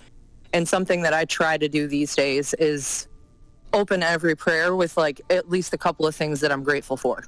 Or sometimes I only pray to be grateful. I'll, you know, you know what? And one of my all-time always in prayers is thank you God that I'm alive in a time of electricity and hot water. Like how lucky am I? Oh yeah, no, that's good. Everybody that came before us Now, now that had none of that. The real question then is, Casey, what what, what about those who are having a uh, a crisis where they they would love to feel something, they would love to feel something, and they try their hardest to do so. They go through all the motions, but there doesn't feel anything. They don't they they don't feel anything, and they're going to keep. They endeavor to keep trying, but uh, but they, they just don't know what they. And what about those who, in a time of electricity and hot water, aren't actually able to experience that either. It's a it's a lot it's a lot of heavy lifting for someone to to to, to you know to bear to be yeah able for to. for somebody right off the street to just start from square one. Um i don't know how you would do that for somebody you know someone that's like i would i would tell that person that can has it literally been this way your entire life? The answer is going to be no. Everybody that you meet has at least one happy memory of something that was just unbelievably unbelievably great. And in that moment maybe they had the wherewithal to stop and be like man the sunrise or the sunset or dancing with this person or having just having a night on the couch and having absolutely nothing to do and all's right with the world. Like there's been a moment where you have just been unbelievably happy. And that's happened. So your whole entire life hasn't been terrible. So it would lead, it would stand to reason then that what you're feeling right now, this absence, isn't going to be forever. And shoot, I had a thought that I was going to go back to. You. No, you got me. And you, I lost you- it. You got me exactly where where I needed to be, Casey, and and, and it's in that uh, that idea of joy, and I I thank you for that, and, and all the best to you and the hubby, and, and I'll talk to you soon. Yes, sir. Thank you for taking my call. Have a good night, Frank. All right, you too. Um, all right, so I'm going to get into another thing here. I'm going to get into a uh, a letter that I got from John Carroll, quite frankly, writer. You can go and check out all of his wonderful work on the Quite Frankly blog. He's talking about the actual thread, the OP, the original poster, uh, who has lost faith and is, you know, still searching around for it, but is frustrated and hates evil and sees what's going on in the world, but just is, is having a hard time sticking around and, and going through the motions. Here's what we got. This person is already in the process of losing their faith, hence the doubt. Hence, they used to have stronger faith. So I tried to find a solution to restore their faith, which is which will require learning about what faith is and how it works. Take this part. Quote, I'm not trying to cast doubt on God. I realize the role sin can have in quenching the sense of God's presence in one's mind and one's life. Just expressing some honest doubts. Just so tired of the fruitless routine of praying to the invisible and reading a book. Now he says, I'm not trying to doubt, but I'm, ab- I'm, I'm absolutely doubting in the same way. You see, God is not the problem in this relationship. Uh, they even admit the truth, saying that they know sin makes every aspect of their life worse, but incredibly, they arrived at the conclusion that being a sinner can't be why they have this hole in their heart. Now, even I, at that point, when John Carroll wrote that to me, I was I was already thinking about what has been has changed for me this year, as far as you know, when I'm on track and I'm feeling good, and uh, and if I'm pulled off a track, what does it? You know, what what kind of virtuous, uh, healthy habits are are being broken and and and whatnot, and and how I feel it feels like the lights go out. But he goes here. I'm just going to assume that they want to sin because it's easier, and they want to be validated for thinking something that deep down inside they know is wrong. That's usually the case 99% of the time. If they took some time to reflect and genuinely want to find their faith, they might come to understand that the fact that living a virtuous life leads to happiness is a very high IQ proof, not only of God's existence, but of his might and majesty. The sacred geometry that is present, uh, present even in something immaterial like someone's outlook on life is encoded with God's fingerprints. It's a very humbling thought. We could never come up with that ourselves. I think that this is uh, this is definitely linked with the pleasantness of all things nostalgia. Here we go. Nostalgia has always been beloved by every generation, which I think is an important clue. Think about how in Midnight in Paris, I love that movie. Owen Wilson is so desperate to go back to what to him was the golden age, which was that lost generation era of the 1920s in Paris. But when he gets there, the girl that he falls in love with says, "Oh no, no, you think this is the golden age?" I remember that. No, she wants to go to the the, the age before that, which was La Belle Epoque, and I would love to talk about La Belle Epoque on this uh, on this show at some point because it would give me more of a reason to dig deeper into it. Uh, in a nutshell, it was this period. I got it up here.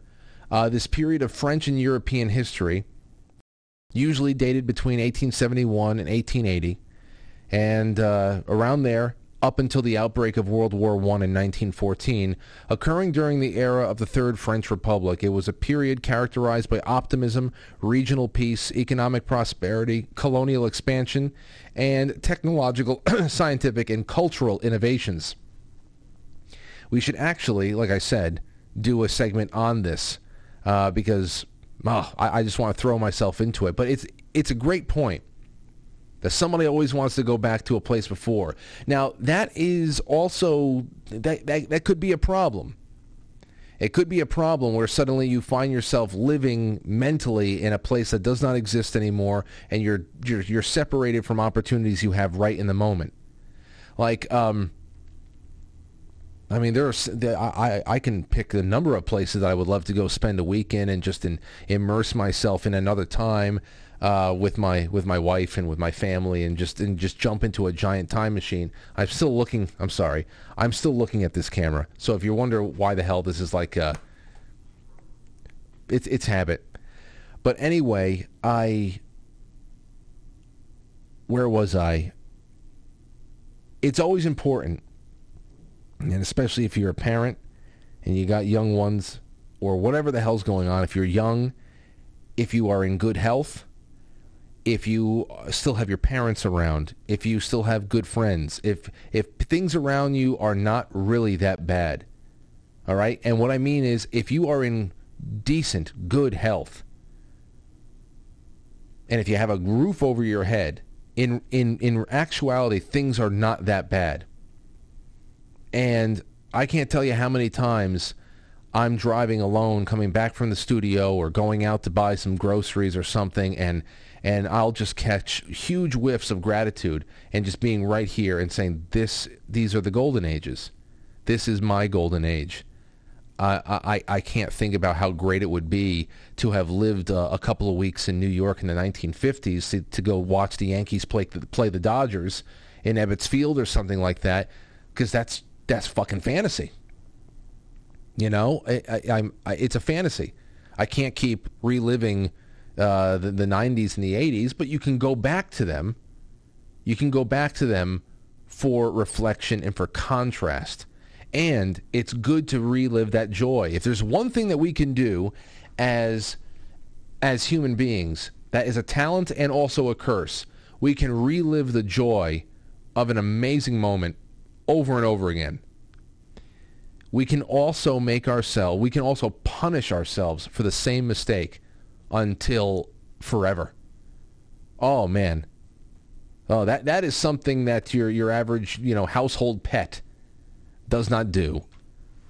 Um so you can you can time travel whenever you'd like in that respect. But John Carroll goes on to say, I think our love of nostalgia has to do with the fact that being a kid was awesome. So this is what this is why what Casey said brought me around to this. Literally anything was possible and we never stopped dreaming. We were creating our own reality. The Bible is actually explicit about how important this is. From the Gospel of Matthew, at that time, the disciples came to Jesus saying, Who is the greatest in the kingdom of heaven? And calling to him a child, he put him in the midst of them and said, Truly I say to you, unless you turn and become like children, you will never enter the kingdom of heaven. Whoever hum- humbles himself like this child is the greatest in the kingdom of heaven. That was in, that, that and it's an incredible reminder. Uh, John goes on to say that this, the, when it as it pertains to nostalgia, it reminds us of a time when we were happier, when we were good people and surrounded by good people. When we've uh, we've all lost at least part of our innocence on the journey to adulthood, but nostalgia makes us remember what it felt like to be more in a pure state. The world wears us down when we start to get exposed to the profane and the disgusting aspects of it. We all have our scars, and while they're hopefully strengthened us, they still come at a cost of our closeness to God. Children are very close to God, whether they realize it or not. So to get back to the solution, this person in losing their faith needs to simply start acting like they did before even if they didn't think that they had faith in God back then, they absolutely did. It's just hard for children to conceptualize God because they're so in the midst of Him. Incredible. So this is incredible. This phenomenon was seen very clearly by Saint Therese of Lisieux, who invented the little way of getting into heaven. It was a series of life hacks for meditating and praying and living that basically alters your consciousness back into a child's where you just love completely. All of a sudden your fruitless routine fruitless routine of praying to the invisible and reading a book will become immersive experiences that reward you with a better understanding of yourself and the world. You know, and that's uh, that's all from from John. It really makes you wonder.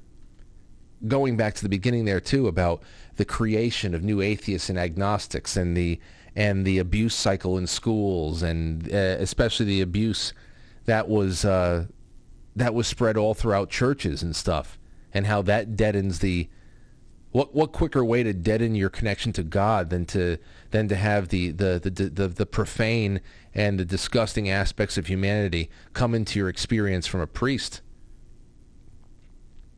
Makes you wonder wh- how, and I guess I guess it makes you stop wondering why it's become so important to end childhood prematurely for so many generations of children with politics and sex and uh, you know trauma trauma-induced mind control, especially politics. No, no better way to end childhood than make an eight-year-old make a statement about one thing or another.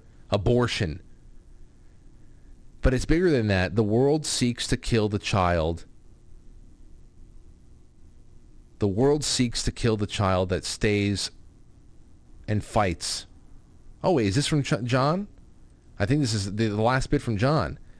It's bigger than that. The world seeks to kill the child that stays and fights to stay alive in all of us.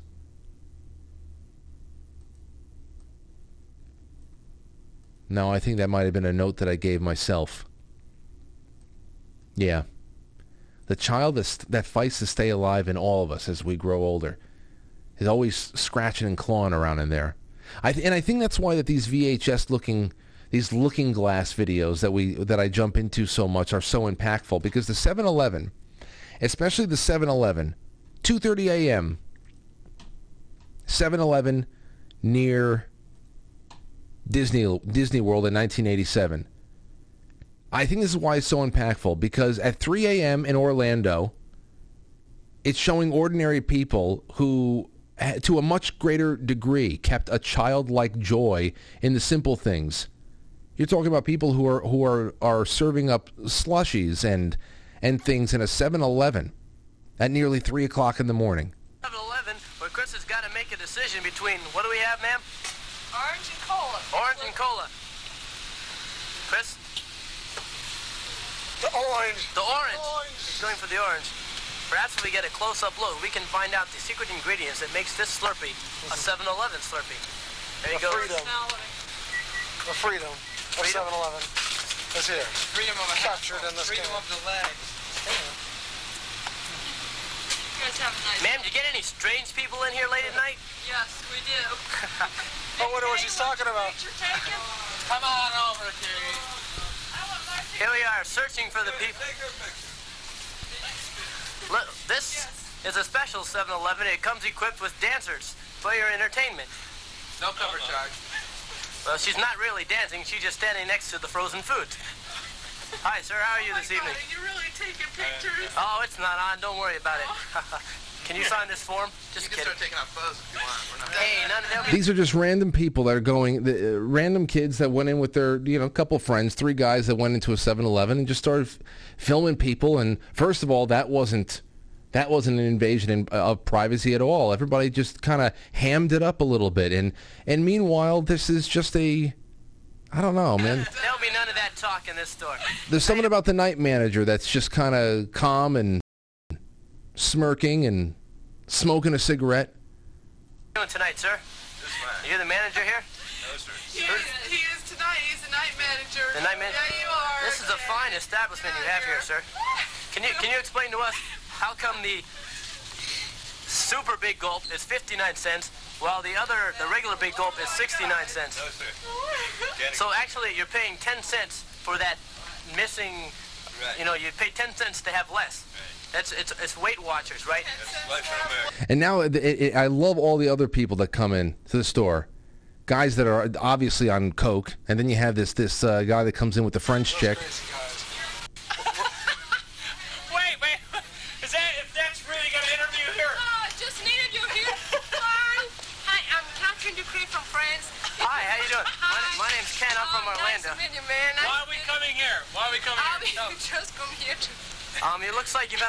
With your automobile. uh, just to buy juice space, you know, because we.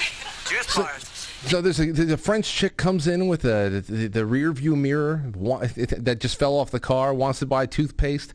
You go through this. It's eight minutes, eight minutes fifty four seconds, and I swear at the end you don't want them to go away. You, you and you say, who are them? Who who are they? Who are they to me? Who are they to you? I mean, we don't know them. I did it again, going to the, the dead camera. But you don't want them to go away. It's not like they didn't have problems or anxieties uh, that, that came along with any kind of responsibilities of adulthood or whatever else.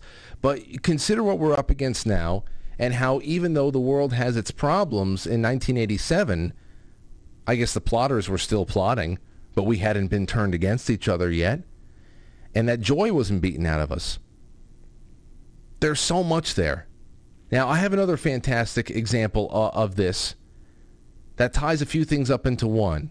The kind of television that we used to get when I was a kid in the 1990s, the spiritual aspect of questioning your faith and, and all, all different types of uh, spiritual standing a person can be in, and more. Just it's it's a great it's a great package. We'll get that in just a second. What I want to do is take a break. Take a break. And did I set up another break? I don't think I set up another break for myself. I've been doing this a lot lately. I usually have two breaks set up, and I didn't. So what I'm going to do is I'm going to bring in Jerry Coogan. Here's a guy that can fill up some time. Jerry Coogan from Scotland. What's going on, Jerry? Oh, shit. What I want to do is take a break. Jerry, can you hear me? I can hear you, buddy. Right, hold on. Let's switch this off. Okay, are we are we are we communicating? I hear you. Right, great, fantastic. I've never used this setup before, so I thought it wasn't working. Uh, this is this is such a great show tonight. This is really my bag. I wish I was uh, wish I was sitting in that chair right beside you because it's such a. This is actually the only thing that really matters when all's said and done. You know. Yeah. These are the big questions. I was thinking about this sort of stuff even as I was driving home tonight uh, from my gig, and just it's amazing. It was just very very similar thoughts just all these questions of faith. There's so many things that you absolutely believe in, and then there's all these other things where you think, this bit doesn't make sense. It's so frustrating, so frustrating. And all I can really sort of say at the very end of it is, what's the alternative, you know? What is the alternative? If there isn't something better ahead of us, and if we ever, if we aren't actually trying to, like the tree that's trying to reach the sun, it might never get there, but if it doesn't try to get towards the sun, nothing happens. It's pointless. Everything is pointless. At least you get a harvest out of that attempt to aspire to something that's beyond you. Um, and that's my kind of rationale with a, you know, 60 years of struggling to come to terms with all these ideas and they're too big. Philosophers have killed themselves out of frustration because they couldn't figure out all the answers. I know. I think I think a lot of it is just like having the humility to say, I only am what I am and I'm not the top of the tree, so I'll just go with what feels right and follow my instincts and that way you seem to get better fruits, you know, better fruits. I wouldn't like to be Klaus Schwab. I wouldn't like to be Hillary Clinton. Uh, I wouldn't like to be going down that road. Um, I know, I know. I would rather be my grandfather that died with, you know, nothing to leave, really, just enough to keep himself going, but a wonderful human being, beautiful man, loved by over a dozen grandchildren and so on. That's the way to leave the world rather than having sown hate. And these are people who are genuinely religious. That's the real religion Oh, whether you're Catholic, Protestant, Muslim, or whatever. The real thing is the will of God. Thy will be done on earth as it is in heaven. That's the the Lord's Prayer. Islam means surrender to the will of God. All of these things are about acceptance and serenity, Buddhism and all that. It's trying to fit in with the way the wind is blowing, which is God's will, the will of God. Try and try and tune into it uh, rather than be bigger than it and smarter than it. I think I think Jerry, the, the, and and I I guess what the the bigger thing here is that I know everybody. It's one thing to have. Um, there's there's belief. There is to be scholarly scholarly in your in your pursuits to, to read, to be interested in the subject. And there's another thing to hear about people who are completely filled to the brim with just buzzing levels of grace where they where they they, they, they feel that they have been supercharged by some kind of a, a rocket fuel that can only come from God. And those who have spent their entire lives going to church, saying prayers, and wanting to feel that so bad, and, and are frustrated that maybe they're doing something wrong that they, they, they, they haven't. They never have. And um, it, it, I know that, that that's a, a real situation for people. I, me personally, I, I have never been in claim to be an atheist at any point in my life. I have, I have, in, I have been agnostic. I've, I, I, because to to be atheist is to know as well. I think that's just as ridiculous as as anybody else who, uh, who, at that point when I was thinking that way, I thought to be an atheist was just as ridiculous as anybody who knew for certain of the other way. Uh, it, it, in my not knowing, how the hell can I, how can I, I ever even uh, dabble with atheism if, if I don't know because that's an absolute that's an absolute as well. But um, yeah, it's it's it's one of those things. I I can respect an agnostic. Um, I've never really been able to completely dig an atheist, at least if it's an atheist in the sense of they believe there is no God, like the, the sort of Richard Dawkins uh, type of atheist. There are atheists, they call themselves atheists. I think they are actually really agnostic. They just say, no, I, I, I, I, I don't believe, but that doesn't mean I dismiss. So I think there are two types of uses of the word atheism or atheist. There are those who refuse to believe in God, and there are those who uh, just uh, they're not going to believe anything, which Wow. is respectable. The first one isn't. Uh, the first one is a religion in itself, and and and sometimes it's only a front for something worse than that. It's an anti-God thing. they know there's a God, but they're against it. Well, uh, the thing you're saying there, you get people with this immense conviction or this immense something or other that uh, you and I might not have. And I think, you know, some people are just different. Mozart was smarter than other musicians. Um, you couldn't learn to do what he did. He had his insight. He had his vision, which is a stupid word to use for music, but he knew what he was trying to do. Uh, and then you have your Salieris or your pub piano players or the people that can, you know, cre- a certain level of competence. They're not the worst musicians in the arena. Um, they're good enough to have people listen to them, but they are not the creative forces. So I, I think we're all at different levels, and we just have to be honest about what level we are at. Yeah. Um, if you're one of the Beatles, then you you make Abbey Road. That's the proof of it. And if you're not, then uh, you might play in the pub. Hey, we can play Come Together. We can play whatever, and that's quite good as well. Well, that was in our, then- that was in our last that was in our last uh, uh, uh, play, set list. We play. I believe we played "Come Together." Uh, I don't know, one or two shows ago. I, I, we like putting that into a medley with a few other things. But Jerry, you once again, like all the other calls that we had tonight, have led me right to the doorstep of one of the final things I want to do. So I thank you for calling in. Well, thank you for taking my call, and God bless you and all the Franklies that are listening there. Hey, start calling in more often on the Discord because your voice sounds a lot more clear. And for us uh, uh, uncultured Americans, it's a lot easier to understand a Scotsman like yourself. I will try that. I'm always wary about waking up the rest of the house. That's why I tend to walk outside and use the Kindle to call in, you see. Okay. Well, either But, uh, way. right, God bless you all. Take care, my friend. Be well. Yo. There you go. I like that. Um. All right. So here's what we have. Here is what we have at the end. And I don't know, it might get taken, uh, us taken off of YouTube or whatever, but the clip has been on on the on the internet for many many years. It's not that long, and I'm going to break it up into two pieces anyway. I have a fantastic example of a few things, all tied up into one. I have a piece of television from Saturday mornings in the 1990s, X-Men. It's this one uh, episode that I remember back then, and then I stumbled upon maybe about five or six years ago, and I said, wow, seeing this now is just incredible from so many perspectives. And I can't wait to go into the, the comments afterwards. Wolverine goes to Germany on a ski trip with Rogue and with Gambit.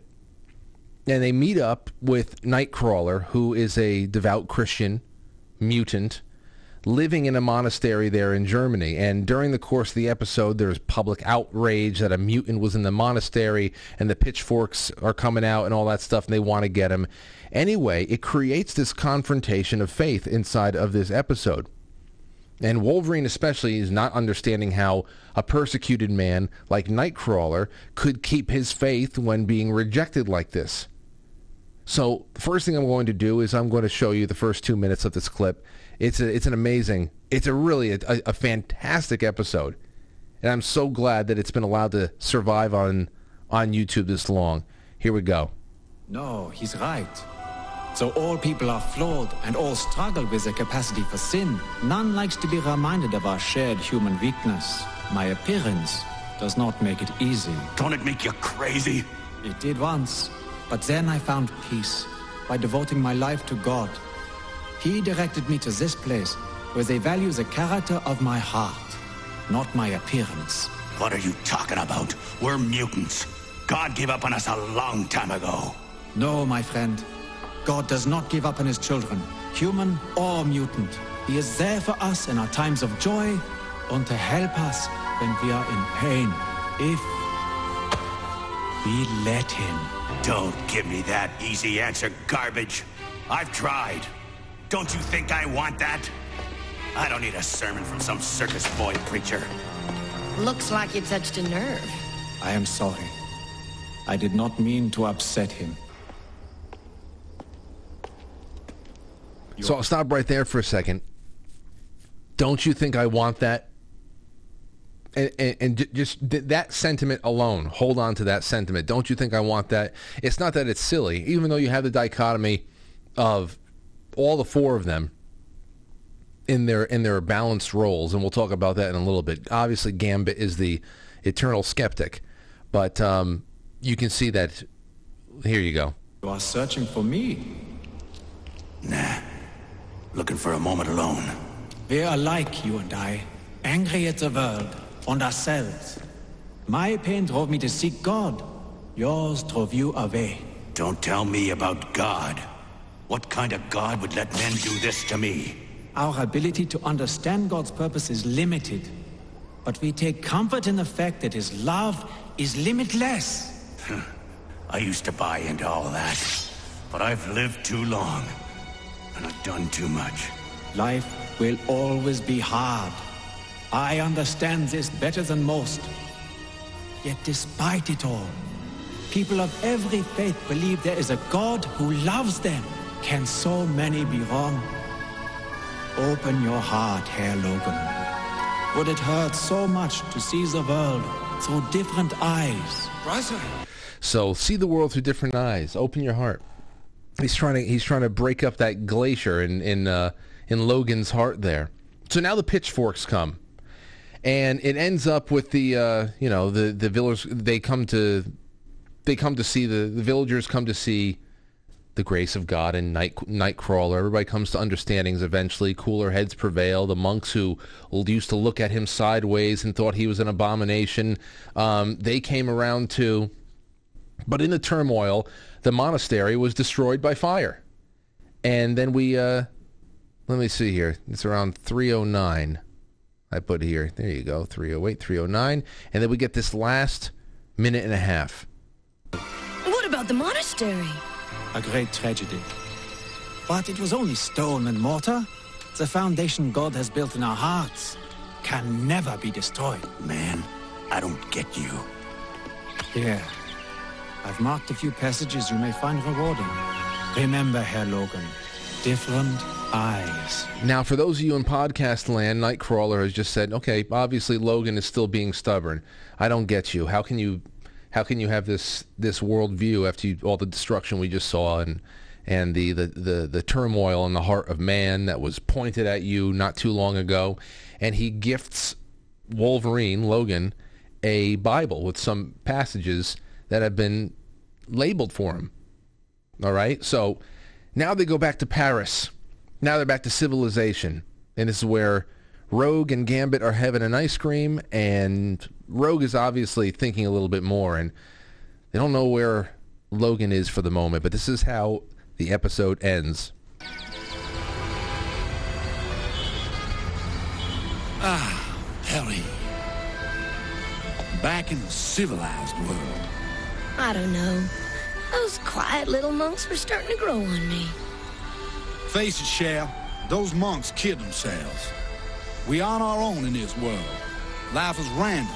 Deal you a full house or a busted flush.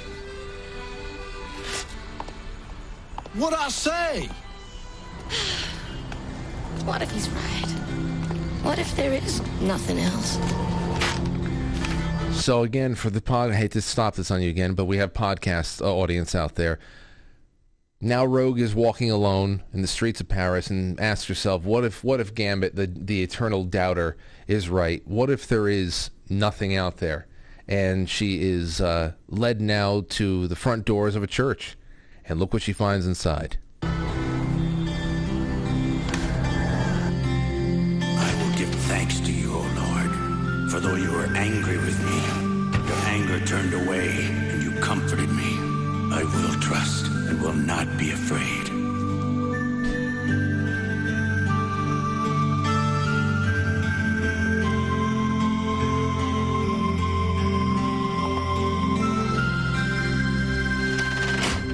There you go. Wolverines found his way back. Now, so you have the nostalgia, you have the childlike joy, you have the question of faith. I think there's plenty of overlap there. And then there's, of course, just the perspective of how, um, again, there I am, frozen, frozen in time. Then there's just the perspective of how society has changed in so many ways that are obviously uh, everything else is just collateral damage. But there is so much we could we can spend a lot of time describing the waters that we're drowning in but why do that over and over again? There's so much that is purposely put in place to just bleach this connection out of us. Purposely put in place. Listen to some of these comments. I love reading them. Here's one this is such good writing. This is from just a couple of months ago. There's people that still come back to this clip. This is such good writing. Nightcrawler is devout. Wolverine is angry. Rogue is unsure but respectful. Gambit is cynical, yet they're all heroes. Logan comes around uh, out of his own arc, but he isn't forced into it or shamed as being wrong. Gambit continues to be a cynic, and Rogue feels something, but not ready to commit. No one is talked down to or absolutely right. A lot of modern adult, quote unquote, adult shows can learn from this. And this was funded to sell seven year old toys. You know, seven year olds' toys. So th- th- this is, I mean, this is what we were served up. There's more. Um, let's see here. Uh, uh, let's see. As a Christian and a Marvel fan, I was heartened by how Nightcrawler was able to capture the spirit of Christ. He's a man of faith. G- uh, glad I'm watching the whole series on Disney Plus. Well, there's a trade-off there, isn't it? uh, so rare. This is a year ago. So rare to see Christianity in particular portrayed positively in the media, even more so in cartoons. It brings a smile to my face, but it's also kind of bittersweet to know that this is a, a relic of the past. It's hilarious, says Reese, how modern media prides itself on being mature because of the massive amounts of gore and swearing it contains. Not a single swear word was needed in this scene and more mature than most television shows for adults. Here's another one. I've lived too long, I've done too much. The pain in his voice is one of the most honest lines uttered in the whole series, or any. Um, yeah. Here you go. Here. Here's one from an atheist. I'm an atheist. Even I found this to be really heartwarming. Like Nightcrawler, uh, he didn't force himself into anything, and all he told Wolverine was to see things in a different perspective and open your mind to something new. So uh, there, there's there's that. As far as questions of faith and where you're going to find it, thinking, I'm not going to prescribe you anything. That's not my place. But I told you a little bit about what my journey was to to retool some things that weren't working for me, and to try to approach things like prayer and uh, dusting off those connector those connectors, not necessarily the connection, those connectors those receptors, taking that, and then of course the idea of joy. That's really it. This is a society that's been built to burn joy out of you. If you can find that, the little joys in being outside, doing anything, start small, change your routine up, and form healthy habits. And little by little, little by little, we become impervious to a lot of this trash and then learn to swim, just in case the tidal wave comes. Learn to swim, my friends. Learn to swim. All right, into the grab bag, into the into the uh, the chat super chats we go. Hopefully tomorrow I don't have freezing uh, cameras and I am able to start up Skype. This is very disconcerting that this is happening on a computer like this. But anyway, Doc Keck says, many blessings, Frank, and the whole Frankly fam. May the uh, may the shalom and pre- peace of the Creator fill all uh, all all uh, all through His Son Jesus Christ. Amen. Larkstar, love the show. Uh, made me an instant rumen. What was this? Made me an instrument. Uh, make me an instrument of your peace. Uh, where there is hate, let me sh- sow love. Where there is injury, pardon. Where there is doubt, faith. Where there is despair, hope. Uh, where there is darkness, light. Where there is sadness, joy. Robin says the Bible is the guidebook for life's problems. It contain, contains the basic instructions prior to departing Earth. Uh, the only book that has living uh, has the living word. I love the topic, she says. Well, I appreciate it. I'm, I'm glad. You know, I take risks with with shows like this. I know I take risks because, um, like I said before, before I started talking about my personal journey this year, uh, I don't want to sound didactic because that is horribly obnoxious. But at the same time, we are in uh, troubled times, artificially troubled, and it's good to do a little checkup, a little checkup on the soul from time to time. And I, I, I hope that we hit several spots without being too intrusive on your your personal, I don't know, your personal time you spend with me. Sometimes you don't want to, you don't want to talk about faith at the dinner table. But what is this? This is a dinner table? What the hell is this? I don't think so. I don't eat on air, thank God. I would never do that to you. I don't I don't know why people who who have broadcasts and podcasts would ever do that to anybody. But you all have been fantastic. Thank you. Over on Rokfin, I want to say thank you to Twisted Wizard. Says good can come from just being uh, in the I am mindset. Read Jesus even says, "Don't you believe that I am I am in the Father and that the Father is in me." In John 14:10, everything has the power of creation. All are one. Thank you so much. Thank you. And, and uh, Twisted Wizard, if you want to put that YouTube link in the Discord, that would be a lot easier.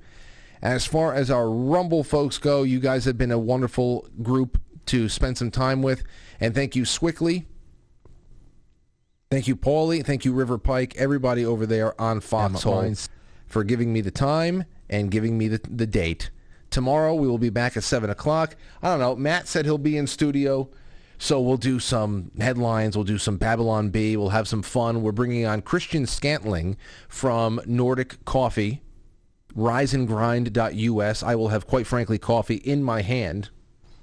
Wrong, wrong camera. I'll have, quite frankly, coffee in my hand, and we're just going to talk about roasting and any other questions you have about coffee. I want to do that. It's Friday night. To hell with it.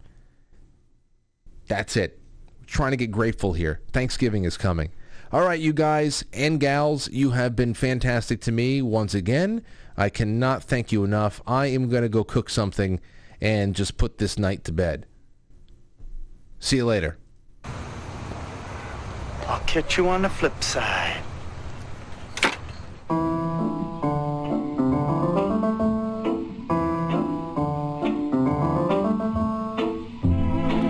Quite frankly, is filmed before a live studio audience. Now, the Super Chatters, starting with Doc Keck, Larkstar, Robin, American Girl, Stowstube, American Girl Again, Degenerate Dan, Kala, Patriot, Nugget, Crestmont Bear, and last night, American Girl Again, that I missed out. I'm so sorry. Twisted Wizard, Brian Frank, and so many others on the Foxhole. You guys, thanks again. Go to quitefrankly.tv, become a monthly sponsor, however you'd like to do that, and I will see you soon. Feel joy tonight, my friends.